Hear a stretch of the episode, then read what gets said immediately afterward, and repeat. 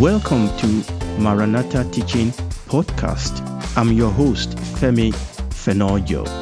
We have joined a series that I've been doing on Maranatha YouTube teaching channel titled The Bible. We have joined the series at the beginning of another season, which we have titled The Story of the Whole Bible. We are in Genesis chapter 3, verse 15. This is where it is recorded for us this sentence that God passed upon the serpent. And I will put enmity between thee and the woman, and between thy seed and her seed, and it shall bruise your head, and thou shalt bruise his heel. We read it in Amplified. And I will put enmity, open hostility between you and the woman, and between your seed, that's your offspring, and her seed, and he shall fatally bruise your head, and thou shalt only bruise his heel. Now, we saw that this verse is pivotal. This verse is central. This verse is important to the, to the story of the whole Bible. It is at the heart of the revelation of the scripture from now on, against the background of what we've already learned up to now. This verse actually uh, give direction to the trajectory, as it were, of the rest of the whole story of the Bible. Now, when you look at this judgment that God passed upon Satan, there's something that is actually poetic about this judgment. You know, Satan triumphed over humanity by doing what? By deceiving the woman. He came first to the woman and he deceived the woman. The Bible tells us that Adam was not deceived, but he will likewise be beaten by human through the seed of the woman. And I think that is usually, I mean, I think that is poetic that the devil came in subtly through the woman, deceiving the woman. But God said, you know what? I am going to defeat you by the seed of the woman. That is quite important because when you look at the Bible, the Bible usually traces the line of the offspring through the lineage of the father. That tends to be the way the Bible does it. But here, at the very beginning, God said it will be the seed of the woman that will bruise the head of the serpent. And I think that is very, very important. And we're going to trace this through the whole scripture. So let's look back again at that verse we read, Genesis chapter 3, verse 15. This time I'm just looking at the King James translation. And I will put what? Enmity. And we saw what that word means between thee and the woman, and between thy seed and her seed, and it shall bruise thy head, and thou shalt bruise his heel. I want you to note this in that verse that the word bruise was used twice. Bruise thy head, bruise thy heel. And it is the same word that is used in the original word, the original language of the Bible in the Hebrew. It is the same word that is used for the two bruised. God said that the seed will bruise the head of Satan, and Satan will bruise his heel. And we've talked about what is the meaning of enmity and what is the meaning of bruise. I'm going to return back to the meaning of bruise. So it is important for us to understand that this word bruise was used twice in that verse. The, the seed of the woman bruising the head of the serpent, and the serpent bruising the heel of the seed of the woman. Again, like I said, it is the same word that is used in Hebrew for both of them. And remember, we said the word bruise means to crush, to gape open, to crack open, to break, to snap, to fall upon something. So when we understand the meaning of the word bruise, we see that it is actually suitably applied to the, the seed of the woman bruising or crushing the head of the serpent that will be a suitable application because to bruise something is to crush. So the seed of the woman will crush the head of the serpent, will gape open the head of the serpent, will break, will snap, will fall upon the head of the serpent. That means that through the seed of the woman, God will crush the head of Satan. God will judicially put an end to evil throughout eternity. God will judicially put an end to the sum total and the summit of Satan. So it is important for us to understand this that the seed of the woman will crush the total principle, the essence, the fury, the mischief, the defense, the works of Satan. The seed of the woman will crush the head of the serpent. Satan will be totally cancelled. It will be totally vanquished. It will be totally expunged. It will be totally erased from God, God's kingdom, both in heaven and on earth. So we can understand that when the Bible says that the seed of the woman will crush, will bruise the head of the serpent. Well, what about the second bruising? And thou shalt bruise his heel. Thou shalt bruise his heel. That looks as if it's unsuitable to apply bruising to bruising the heel because bruising means to crush, to gape open, to break, to snap, to fall upon something.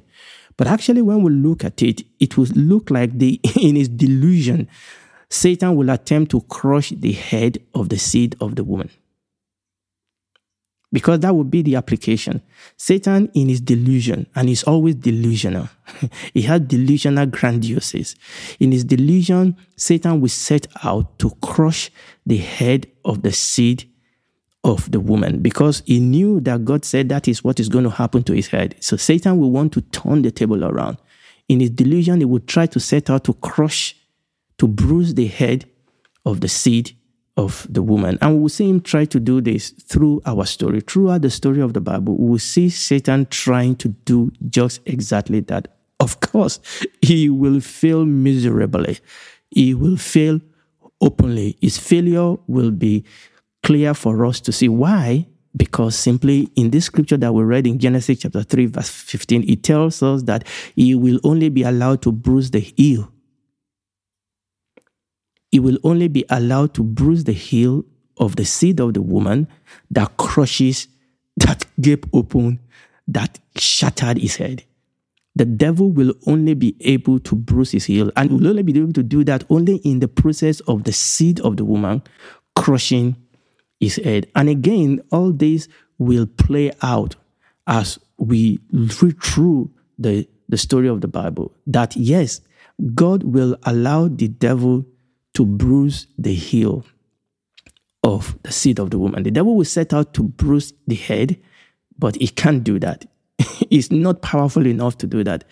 The word of God has already gone out that it is the seed of the woman that will bruise his head, but he will be allowed to bruise the heel of the seed of the woman. Now, note that even in this judgment, okay, remember when God was passing the judgment upon Satan, Adam and Eve were listening to this. They were listening to God pronouncing this judgment upon the serpent, first line, and upon the, the, the Satan, second line. They, they were hearing this while they were waiting for their own judgment. But one of one thing we saw is that even in this judgment, we can see the mercy of God. We can see straight away the grace of God, not the mercy of God upon Satan, because you remember what we said that in the sovereignty of God, Satan is not open to salvation. Okay. But we can see that even in this judgment that God was passing against Satan, there is mercy. Mercy for God's human, mercy for the man and the woman that God has created. God calls upon Satan contained word of hope for Adam and Eve we can see the mercy of God. We can see the grace of God. In judging Satan, God declared his rescue, his recovery plan. He preached the gospel in the hearing of Adam and Eve. He preached the gospel. That even in this judgment, there was hope. Even in this judgment, there was good news. And this is the first announcement of the gospel in the Bible. Remember, we call it the proto evangelion. In other words, the first declaration of the gospel. Here we have it. In, in this judgment that God was passing over Satan, God announced the gospel. Here was the first prophecy about the Messiah. Obviously, the term Messiah, the term Christ will come later. But in this first prophecy of the Bible, in the first prophecy about Messiah, which come during the judgment that God passed upon, this, upon Satan, we actually here see the pronouncement, the announcement of the gospel, the proto evangelion. The plan is very simple, but the plan is very great. the plan actually, you know, show us the wisdom and the power of God. The plan involves the woman and the seed of the woman. So the gospel will climax in this seed of the woman. The gospel will climax in the person of the seed of the woman, in the person of the Messiah. And the outcome will be the bruising, the crushing of the head of the serpent. And this gospel will play out. The, the fulfillment of this prophecy, the fulfillment of the proclamation of the gospel, this gospel will play out in the rest of the story of the Bible. But we're going to go back to Genesis chapter 3, verse 15, because it raises some questions for us. Satan have just triumphed over humanity. and I dare say he did it very easily. He did it relatively easily. How will he then be beaten? How will he then be outsmarted? How will his head then be crushed by the same humanity that Satan beat so easily? He outwitted them so easily. So, how will the seed of the woman be able to overcome and crush the head of the serpent? If Adam and Eve, in their sinless state, were not a match for Satan's scheme, for Satan's wit, how then will it be possible for the seed of the woman to defeat Satan? And I think that is that is a, a good question to ask. It is clear then, something is clear from the beginning that the seed of the woman will, in one hand, be someone like them, someone like the woman, someone like Adam, but will have to be better than them. The seed will share their humanity, but it cannot share their weakness. It cannot share their wickedness. For the seed of the woman to overcome, to crush the head of the serpent, it must be like the woman.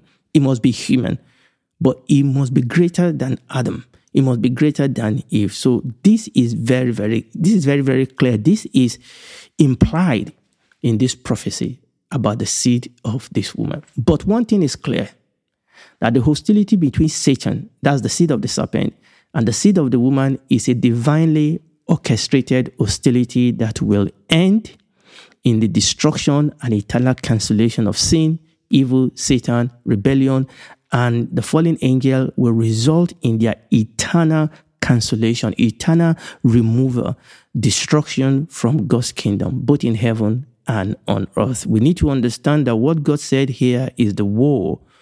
What God is declaring here is an hostility, is a war that will end all wars. God has drawn the line. The battle line is drawn. This is the way God has planned to settle the question, to cleanse his kingdom.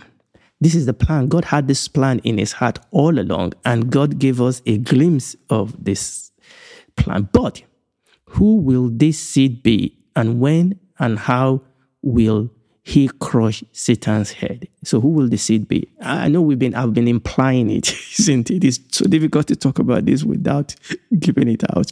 The other question is why did God play his hands so openly and announce the proto evangelion? Why did God play his hand so openly and announce to the devil in the hearing of Adam and Eve and in the hearing of all the host of angels and in the hearing of all the fallen angels? Why is it that God played his hand so openly? Was this not a high risk strategy, you may ask? Now that Satan knows that a seed is coming that will put an emphatic end to him and his wickedness. I mean, this is emphatic. This will happen. And the devil is smart enough to know that once God said it will happen, it will happen. So the question is now that Satan knows that a seed is coming and this is the way God is going to emphatically deal with him, will he not just corrupt the seed just like he did to Adam and Eve? will he not just even kill the seed before the seed had the chance to fulfill this prophecy? In other words, before the seed have the chance to crush his head, will the Satan not just go around trying to corrupt or even destroy the seed? And again, I'm giving it out. When you read through the story, is the story of God fulfilling this gospel and the story of the devil trying to overturn this gospel, trying to corrupt, trying to kill and destroy the seed before the seed have the chance to fulfill this prophecy. So we're going to look at those two questions. Remember the question again, who is the seed? And when and how will he crush the head of Satan? The second question is why did God play his hand so openly? So let's look at the first question Who will this seed be? And when and how will he crush Satan's head? Okay. Now, The when and how it will crush Satan's head will have to be the subject for future teaching, okay? Because we'll, we'll move into that as we move the story forward into the future. It is enough for us to know at this junction that that is what's, what's, what is going to happen. It's enough for us to know at this junction that will happen. The seed of the woman will come. The seed of the woman will crush the head of the serpent. But we'll, we'll get into the when and the how as this story develops.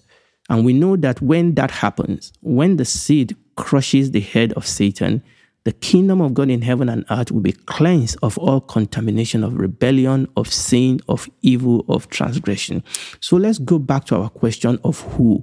Who will this seed be? Let's look again into our Genesis chapter 3, verse 15.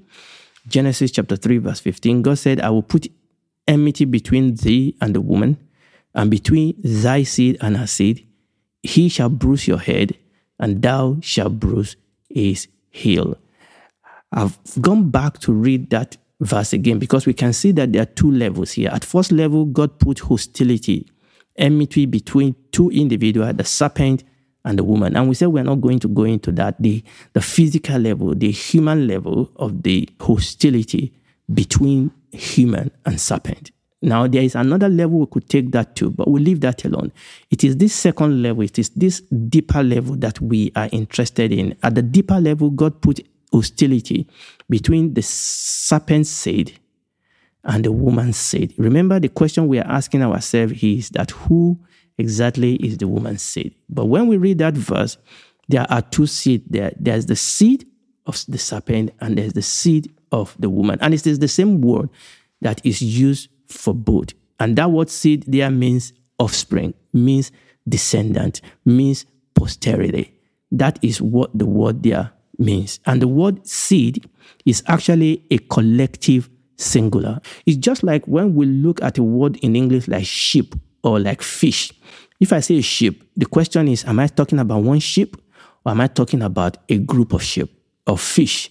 Am I talking about one fish or am I talking about a group of fish? So it's a collective singular. In other words, that word can be used as a singular or it can be used as a plural with no change in grammar. And so it's very, very important for us to understand that when God talk about seed here, the seed refers to one singular, specific individual, but each individual exemplify a group.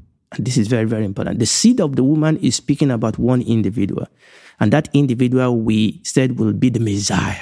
That individual will be the Christ. And we know that Jesus is the Messiah, going ahead of ourselves. So the seed of the woman is talking about one singular individual, and the seed of the serpent is talking about one singular individual, and that is Satan. But each of these individuals exemplify and stand as a representative of a group. And the act of each individual, both their victory and their loss, will be accountable to the group. It's very, very important. In the case of the seed of the woman, his victory will be accountable to the group that he represents or that he exemplifies. In the case of serpent, his loss, his destruction, his cancellation will be the cancellation of the group that he represent or exemplify. And we can see that example in the scripture, can't we? When you remember the story of the fight between David and Goliath, you remember when the Philistine came to fight Israelites during the reign of Saul, the king, the first king of Israel. You remember how the fight goes both group, both party did not actually fight each other. One party present their champion. In the case of Philistine, they presented Goliath. Goliath was their champion. Without going into the whole story, Israel finally presented David as their champion. And the plan was very simple. Okay, whosoever win between these two won the, the battle. So if Goliath win, Philistines have won. If David wins, then the Israelites have won. And that is exactly what we are looking at here. So the seed of the woman is one specific individual, the Messiah, the Christ. But he is standing and exemplifying a group, and his victory will be their victory. His victory will be recorded, will be accounted to the vict- for the victory of the group that he represents. And obviously, the loss of the devil, the loss which will come It is clear, it is unchangeable. the loss of the devil will be the total loss of the kingdom that he stands to represent. So let's let's move this forward. Now, since by man came the problem, by man also must come the solution. We're talking about the seed of the woman. So the seed of the woman must of necessity be human. Romans chapter 5, verses 15 and 19. But not as the offense, so also is the free gift. For if through the offense of one many be dead, much more the grace of God and the gift by grace, which is by one man, Jesus Christ, has abounded unto many. Verse 19. As by one man's disobedience many were made sinners, so by the obedience of one shall many be made righteous. Now, it is very, very, very, very important for us to understand that. It was contrasting Adam and Jesus. We know that by the offense of Adam, many be dead. And we'll come back to that in another teaching. Why should the offense of one lead to the deadness of many? But it's the same question though. Why should the victory of one be accounted, be the victory of many? We've answered it a little bit because the seed is that seed, though it's a specific individual, is exemplifying a group. But we are going to dig more into this. But he said that the gift by grace, which is by one man, Jesus Christ has abounded unto many. And what we are saying here is that since by man came the problem, by man must also come the solution. The seed of the woman must of necessity, if it must help human, must necessity be human. The Bible, the Hebrew call it a kinsman. A kinsman. You cannot redeem, you know, an hand cannot redeem a man, and a man cannot redeem an hand. A man can redeem a man. So it is of necessity that he become a man. So this scripture said, which is by one man, Jesus Christ, has abounded unto many. So the seed of the woman must be human, but it must of necessity be greater, stronger, wiser than the first Adam. Because if he's like the first Adam, or if he experiences the weakness and the wickedness of the first Adam, it will be totally useless to us it must of necessity be greater. It must of necessity be stronger. It must of necessity be wiser than the first Adam. So the Bible talks about another Adam who is like the first Adam, but who is greater than the first Adam. I'm going to stop there. We're going to pick it up here by the grace of God next teaching. We are talking about the seed of the woman, the necessity for that seed to be human, but the necessity for the seed also to be greater than the first Adam. And if you are listening to me, I want you to see the mercy and the grace of God, even in this judgment. God's mercy is here, and that mercy and grace is in the person of the Lord Jesus Christ. For God so loved the world that He gave His only begotten Son, that whosoever believe in Him will not perish but have everlasting life. Every one of us are destined for wrath, for destruction, for eternal judgment. But God, in His mercy, has provided a way out. You must come to Jesus. No other religion, no, no other religious leader can save us. You must come to Him, admit that you are a sinner, and ask Him to save you. Is the Savior, is the Redeemer, is the Deliverer. Ask Him to save you. Will. And salvation means that something will happen inside of you. It will take the dead heart, the, the sinful nature inside of you, it will take it out and give you His own nature, a new life. And then you, that life will begin to grow out. That's what we call growth. It will work with you on this earth. And when this is all over, because you are now His, you will spend eternity with Him in the new heaven and new earth. Do it today. Do it right now. We sincerely invite you to check out our teachings on YouTube Maranatha Teaching Channel. They will bless you. Thank you.